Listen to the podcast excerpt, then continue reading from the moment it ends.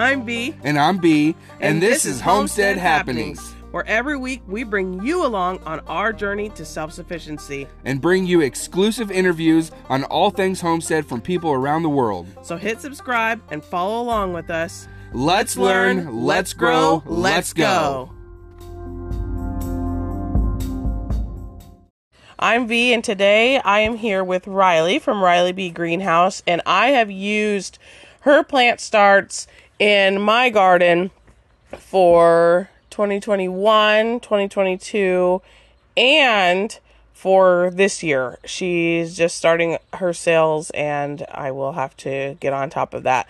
So every year it goes really, really well for me. And so another unique thing is that she is a youth entrepreneur. So she is coming on to the podcast today to tell us about how she got started, where she's hoping to go from there and what it's like to be a youth entrepreneur. So on that, thank you for being here with us, Riley. What got you even started into gardening? Let's start there.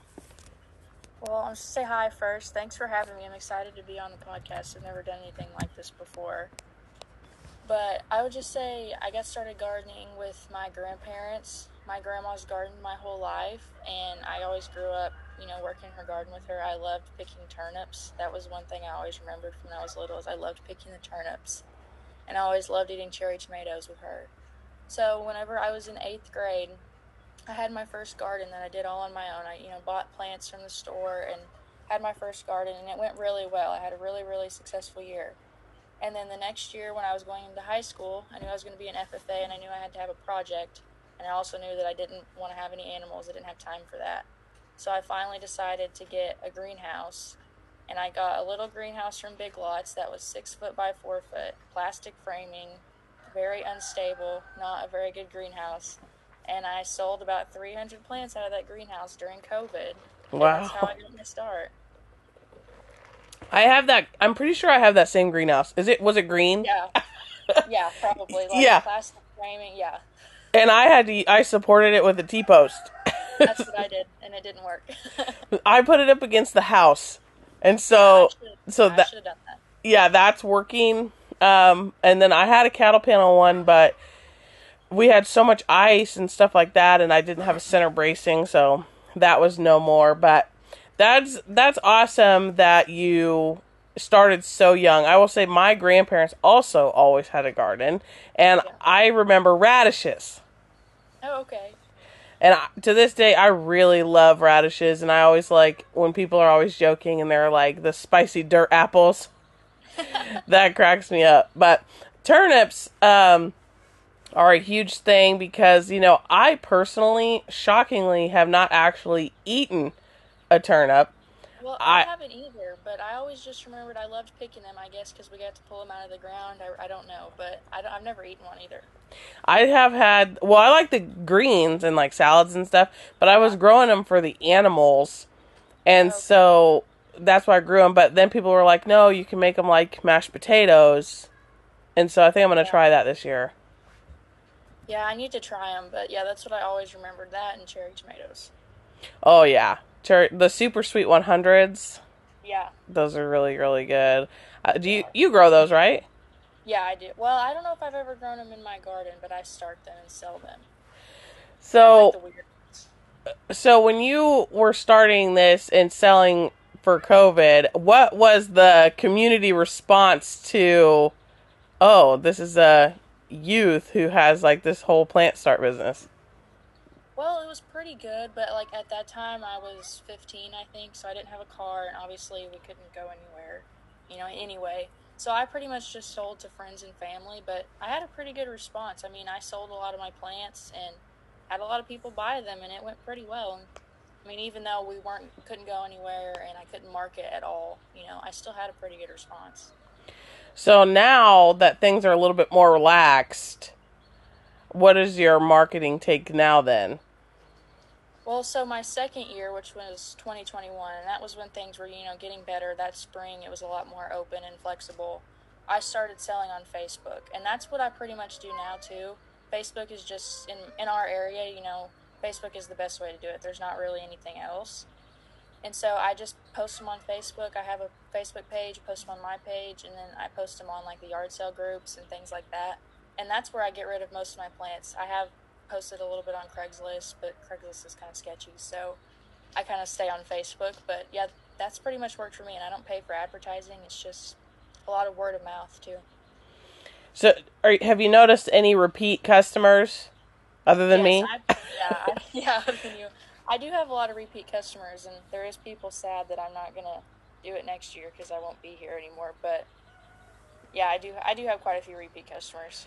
So, and that is sad that you're not going to be doing it anymore next year. I know. So is this I'm not going to do it forever, or I'm going to be doing things to then further an ag career, or what's the steps there? Yeah, I'm going to the University of Arkansas next year, so that's about 3.5 hours from here, from West Plains. So I definitely won't be able to continue it while I'm in college, but I am going to college to major in horticulture, so definitely furthering my knowledge in plants and greenhouses and things like that, and I'll see where that takes me in the future, because I'm not entirely sure what I want to do with that yet. There's so much, so much, and I wish I would have went for horticulture back when I was younger. Right. And, you know, now, yes, I got certified in permaculture. Yes, I'm really immersed in all that. And I'll be taking the Master Gardener's course and stuff like that. But it's still always a bit lacking, right. You know, not having that real immersed experience there. Well, it's nice, though, that you were able to go to the university that was just in Arkansas. You know, you didn't have to go halfway across the country. Yes. And it's far enough that I get to get away from home, but it's not so far that I can't ever come back to. That's nice. Right. Well, so this year, you're trying something also new from marketing-wise. So you're doing the farmers markets. Yes, I am. How did that go? Well, the first day was actually yesterday, and I wasn't personally able to be there. I had an FFA event, but it went pretty well. We sold quite a bit, and I'm really excited about it because I love being able to do things like that and be able to talk to people. I did one event last spring. It was more like a boutique thing, so it wasn't like farmers market, but I learned a lot from that experience, and I learned that I really like talking to people, and I like doing things like that in person versus over the phone.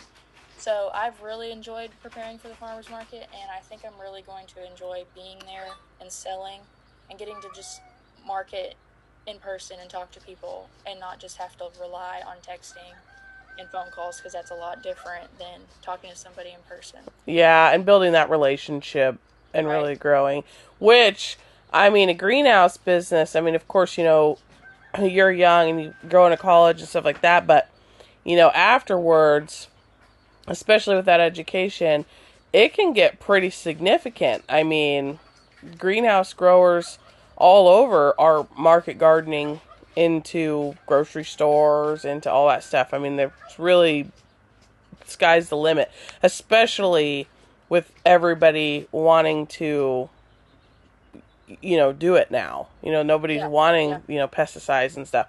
So, the sale itself, how did you figure, you know, what kind of research did you have to do to figure out, well, how am I going to price these, or how many am I going to start?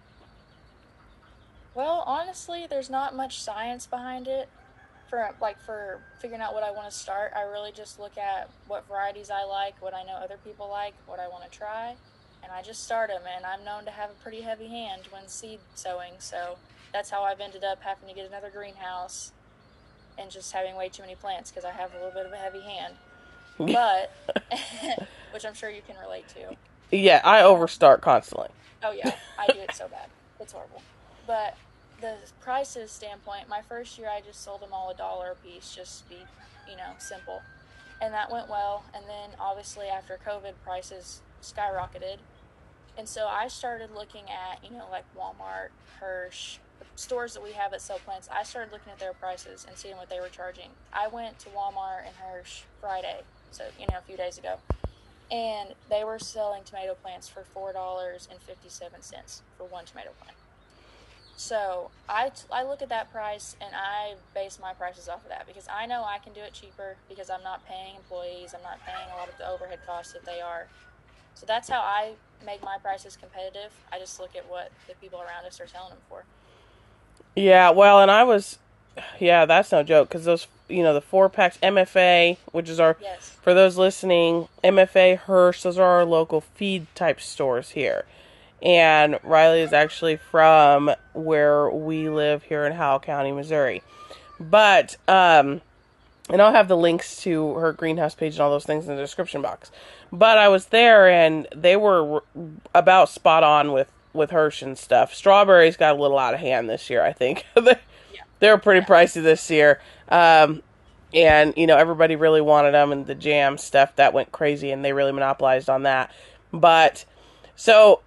you start primarily tomatoes, peppers, flowers, things like that.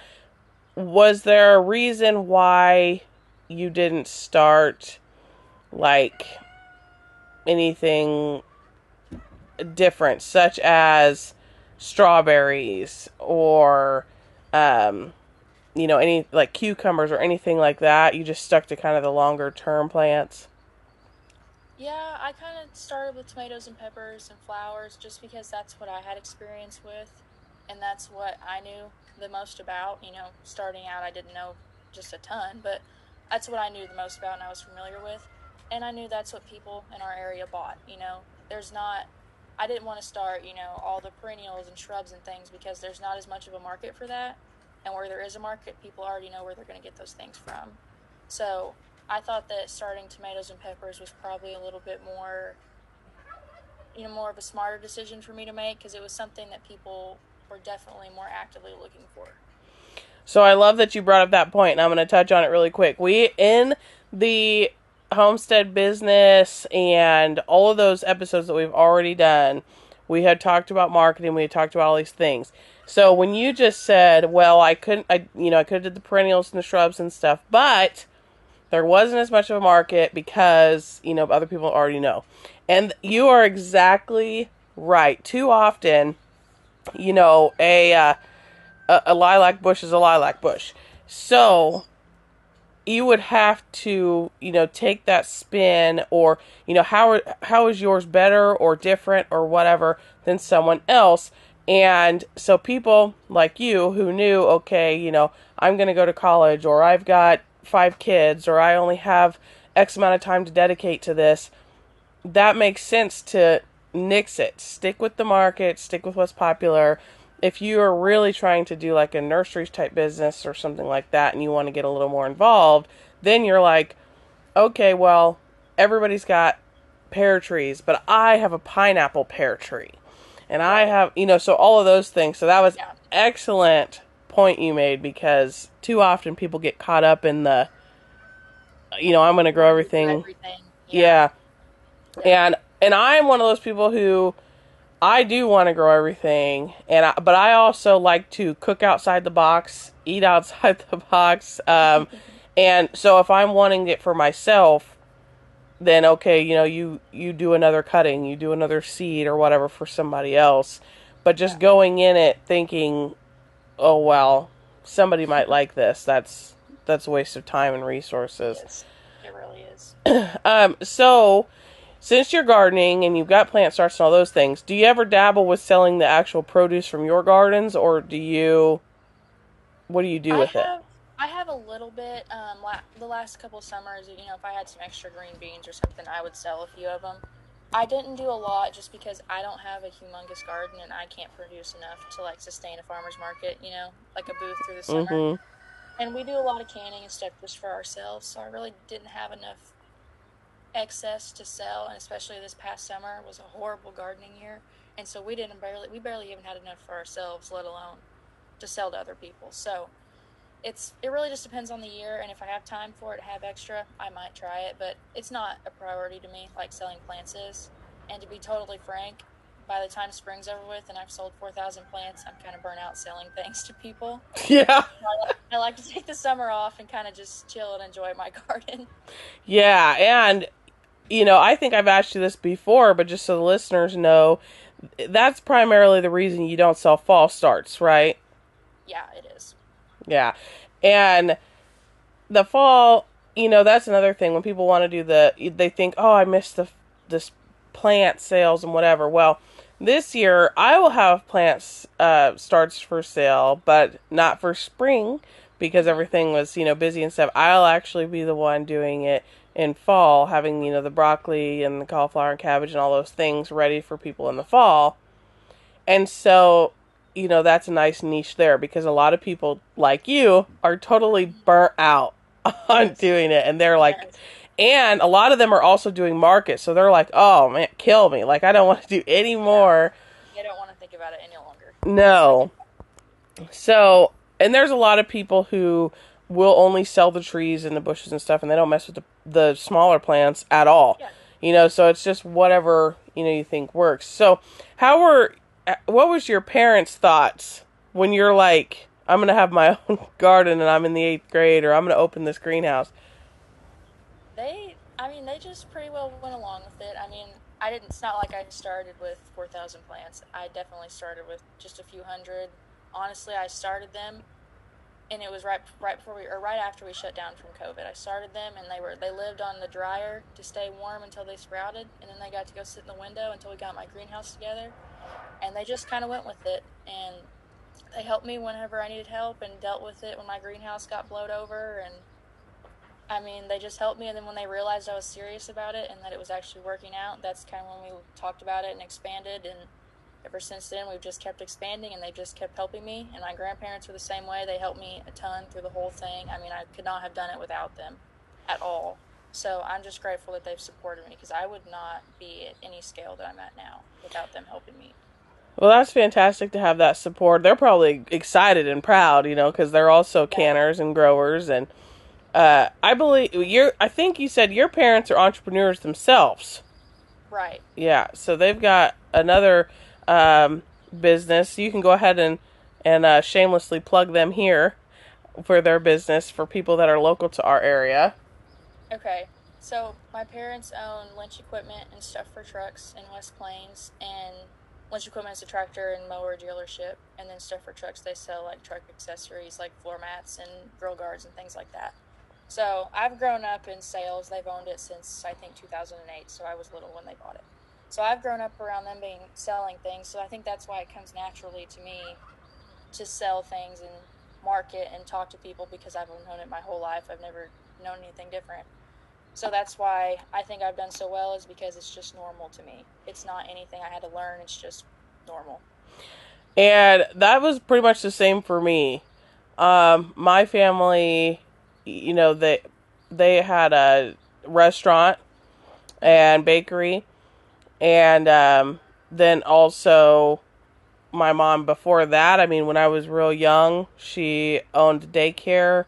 You know, they had management, also like my grandma and stuff like that. It's always been those type of jobs, those type of positions, those type of, you know, entrepreneur stuff. I mean, my grandparents also, they had rentals and everything. So it was always a thing. So for me, selling things, I'm very comfortable talking with people, very comfortable getting out there.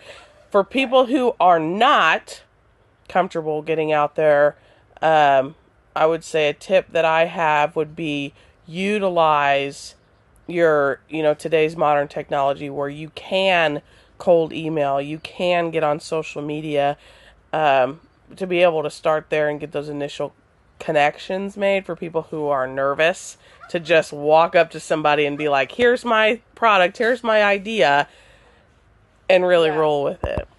Yeah, I totally agree. Like, if you're not comfortable, you know, selling just because you don't know how or you've never been around it, definitely use social media, because that's the easiest way to talk to people without actually having to talk to people. So, I mean, yeah, it's not impossible if you've never been around it. It is definitely something you can do. And so that's the blessing and the curse of social media. Yes. Yeah. So, I will say your plants did lovely, and you didn't do all the bells and the whistles and the frills, and it's, you know, you're living proof that it's just not necessary, you know, because I've had plants from you that were in various different kinds of containers. Yes. And they all worked out fantastic. Why did you decide, hey, we don't need to get on to Bootstrap Farmer and buy all of these, you know, trays. We don't have to do all these soil blocks. Why did you decide to do that route, even though you were going to do a business out of it? Well, honestly, I mean, I'm just going to say it, I'm cheap. I didn't want to fork out the money on Bootstrap Farmer, even though I totally admire all of their things. I love all their things. Yes. I mean, Jess used them on Roots and Refuge Farm. Just a side note, she's been one of my biggest inspirations. She's taught me an absolute ton. But, I mean, yeah, I would have loved to have those things, but I didn't want to pay the money to have them when I knew I could have bought cheaper trays from, I buy them from Greenhouse Mega Store, and use recycled yogurt cups, recycled pudding cups, or buying the little 3-ounce cups from Walmart, because I knew they'd do the same thing. I didn't have to spend an arm and a leg on containers when I was just going to give them to somebody anyway. Yes, and I do red Solo cups, styrofoam cups, egg cartons. I use a lot of those things. And if you financially can afford things from Bootstrap Farmer or Haas or any of those, you definitely can. It's awesome. Mary's Heirloom Seeds has kits and things. Those are fantastic. But don't feel like, oh, I can't do plant sales because I don't have this and that, or I have to invest this much. You do not need to do that. No, you don't. I mean, it would be great, and it would make it probably look more uniform, but I personally don't really care. I mean, any of my family members that are going to listen to this could tell you, any party that I go to, I collect everybody's red Solo cups at the end and wash them and use them because they're free, and you just can't beat free. No. And, I mean, you can do start plants so cheap. It is unreal. I mean, using seed swaps. I get a lot of my seeds from seed swaps. All that costs is a stamp. Free cups or very cheap cups, very cheap trays, very cheap greenhouse. It really doesn't cost that much for the turnaround that you get. No, it's just, sure, aesthetically, it would be great if we all had a glass greenhouse and we were out there and all that, but it's just not necessary. Yeah, but we are the same in that because I am extremely cheap. Sometimes I want to do all these things, but even if I wasn't cheap, it's not financially feasible. Even if I wanted to be expensive, I don't have enough money to be expensive. So, you know, I was stuck. But I have never had enough starts to sell anything extra because I'm one of those that I'll put it in the ground. I got your starts, and I had the first year I bought your starts was because I left my starts in the hands of a babysitter, and they killed them all. So 500 starts down the drain. I was literally devastated, and it was horrible. Then, last year I had the health thing, so even though I had starts, I couldn't physically maintain all the ones I knew I needed, so then I got them. So just because you are starting plants doesn't mean you can't buy starts. Definitely. And find somebody who will do, lots of times people will do a bulk deal. If you buy a bunch of their starts, they'll give you, a little bit of a break there. So we covered all those things, but you had mentioned a little bit about FFA. Now, we were supposed to have a speaker come and speak on things like that, like 4-H and FFA and all those things. And unfortunately, they had an emergency and they were not able to. So for those listening, what was your opinion or experience with FFA? And do you have any tips or advice for parents or youth that are wanting to do that? Yeah, I've had a really good experience with FFA. I've been in several leadership roles. I'm currently our chapter president, so I think I'm a pretty good person to plug FFA here. But, I started as a freshman. I didn't have a huge ag background other than like an ag sales situation. We hadn't had cattle since I was little. So I kind of came in not really fitting into the whole livestock crowd because in our area, livestock is much bigger than anything else. And that kind of consumes FFA, but I've kind of made it my mission to show other kids that you don't have to have cows to be an FFA. You can have a greenhouse. You could have bees. We have kids that have bees. I mean, you can do anything. You really can, and it's a great organization. I really credit my speaking skills to FFA. I don't think I would have been able to be on here having this conversation with you if it wasn't for FFA. I've done a lot of speaking contests, and honestly, I've preached to a lot of people about how much I don't like Monsanto and how much I don't like using chemicals. Mm-hmm. And I've done a lot of standing on a soapbox with that. And I've really enjoyed FFA. I've enjoyed a lot of the, speaking contests I've been able to do, and everything I've learned, everything that's taught me about my greenhouse and helped teach me about selling, things I just didn't know before. And I would encourage any kid that isn't sure to just try it out. If they don't like it, they don't have to stay, but try it out and be surprised, I think, how much they'd really like it. So does FFA, does that cost? Is it like a meeting or?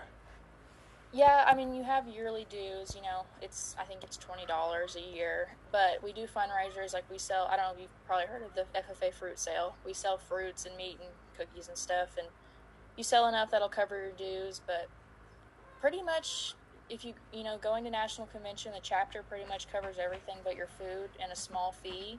And National Convention's a big trip. It's to Indianapolis. There's really not a ton of cost associated. Like, if you have trouble paying, I promise you they will figure it out, and they will help you get into FFA and do the things that you want to do, even if you can't pay for it. That's what they have, chapter funds for. That's what they have an alumni group for. So, yes, it does cost a little bit, but it's not what people think. It's not as expensive as playing a sport by any means, or as expensive as being in 4-H, just because 4-H you have to buy, $1,200 show animals. So it's nothing like that. I mean, it can be very cheap if you want to make it very cheap. Well, and speaking of Indianapolis, there's a lot of stuff that goes through there. It is. Yeah, not just FFA, but now, of course, because I said that, I can't remember. There's two other things. I just heard it on our radio not too long ago. There were some high school kids from Thayer, which is a town nearby us, that came on, and they were also going to Indianapolis. And Indianapolis, for those of you listening who maybe have missed it, I will be at the Indiana State Homesteading Conference this year in October. Tickets are on sale on their website. I will link that down below. And I will be speaking on fodder. That will be, towards my pellet-free 23, trying to get all of your animals some fodder, whether it's cows and horses, sheep, goats, chickens, pigs, rabbits, whatever it is. We will be going over all of those things. So, but there is a huge ag everything, kind of based out of Indianapolis. So I encourage everyone to look at the sites for Indiana, and you can see different expos, conferences, all of those things on their calendar of events a lot of times, especially with the chamber in Indianapolis. So, we personally, my son is a teenager, and he was, he has other interests, a lot with technology and things like that. And so he did not do that, and he is our only child. But I know there was a lot of people who were really looking forward to, having, those conversations. So hopefully we will find a sub to come in and really dive into 4-H and all that stuff. What is Did you just immediately go into FFA? You didn't do any type of 4-H or anything when you were younger? Yeah, I just went straight into FFA. I was never involved in 4-H just because I didn't know anything about it, and I wasn't part of the show animal community or anything. And in our area, 4-H is a lot of showing. Yeah, that's a lot of what 4-H is here. So if that's what you're interested in, then great. 4-H is a great organization for that. It just wasn't for me, and that's okay. Well, I will say some of those show pigs, man, I like to watch those.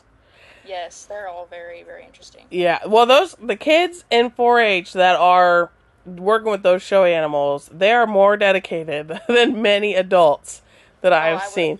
Agree. Oh, it is crazy. It takes so much dedication. Yes, and I like to watch them when they, they give the cows a bath and they blow them all out and everything, and I'm like, oh, yeah. Fluffy cow. Oh, yeah. So I love all that stuff. When it comes to be fair time, I'm in the animal barns. I want to see all that stuff. Well, Even though I've got a lot of these outside, I still go and look at everybody's stuff. I think it's so neat. But, well, I hope that you have an excellent year. I hope that you sell out, which you will. And are you going to be doing any sales privately, or are you just going to be selling to people who come to the market this year? Nope, I'm still going to be selling on Facebook as well. I'm just kind of adding the market just to kind of broaden my selling range. And but yeah, I'm still selling on Facebook too, and I'm planning to get that done this week. So just a couple questions, and then I will stop taking up all of your day, especially because it's a weekend. I know that's precious time. But, So, my first thing would be, the farmer's market that you chose, did it make a difference? Did you choose it or make a difference because of location or cost, or did they have youth programs, or what made you choose where you chose? I chose, it's the Willow Springs Farmer's Market, which for people that aren't, in this area, they probably won't know, but it's not far from where we live. It's about 20 minutes, but I chose that farmer's market because, to be completely honest, I could not afford the farmer's market in West Plains. I mean, I would have loved to set up in West Plains just because it's so much more convenient for me, and it's a much, much bigger farmer's market, but their prices are so outrageous with like yearly fees and daily setups. I just could not make the decision to do that, knowing that I was going to be putting so much money forward to not get as much back. It would just, it would have severely cut into my profits, and it would have not been a fiscally responsible decision for me to make. And that is something for everybody listening. When you're thinking about, I'm going to go sell to market, or, you're new to your property, or you have all these ideas, keep those things in mind. For me, we talked about this privately, and I had said I will probably set up on my own because I can pick my own schedule, do my own marketing if I wanted to, or just choose to be up. And there's a lot of people in our town, they'll just pop up shop outside in the Walmart parking lot area.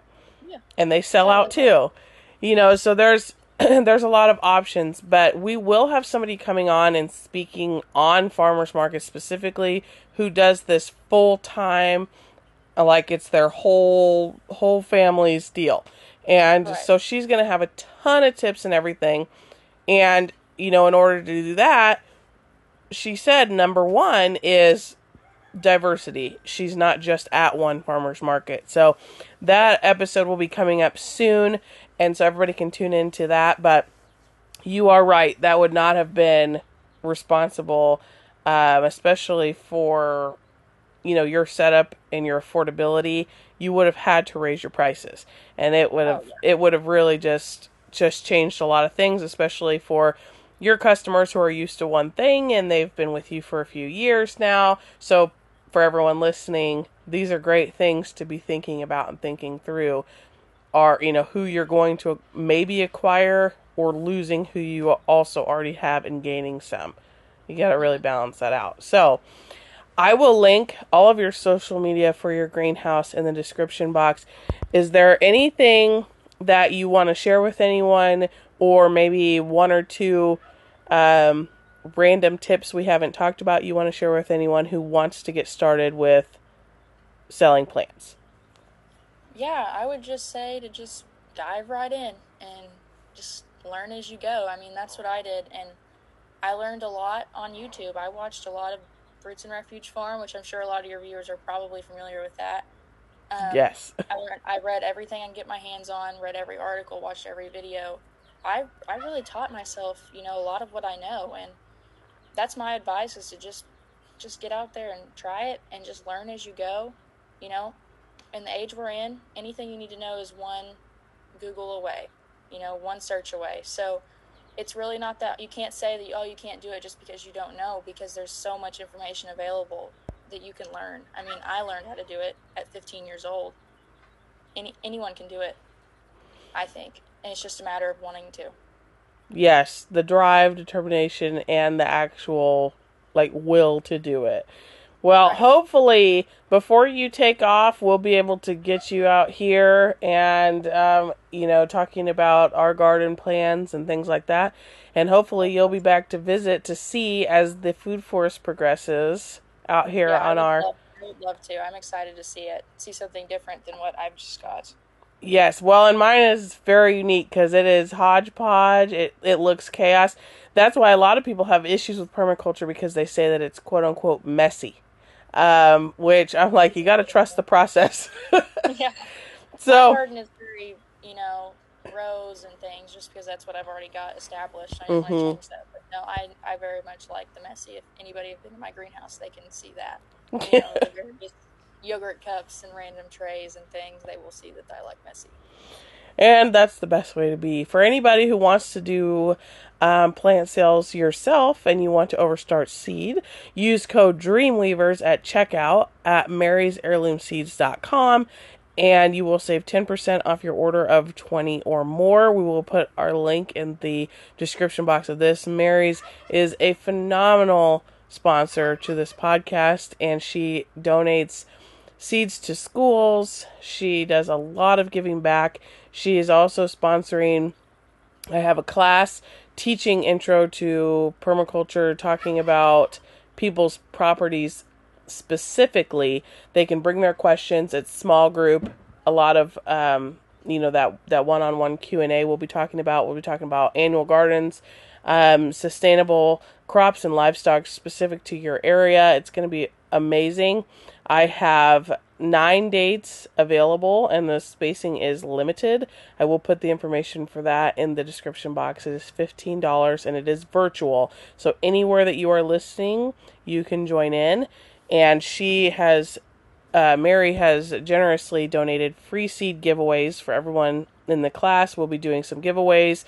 She's doing a free garden planner and planting guide for people, and then as well as another discount code. So hopefully everybody will visit you on social media. I hope you sell out this year. Can't wait to get that. I will be talking to you about dehydrating and harvesting and all those things. So I appreciate your time today. Thank you. I'm so happy to be here, and it was really fun to do. Yeah. Well, on that note, let's learn, let's grow, let's go. Have a good day.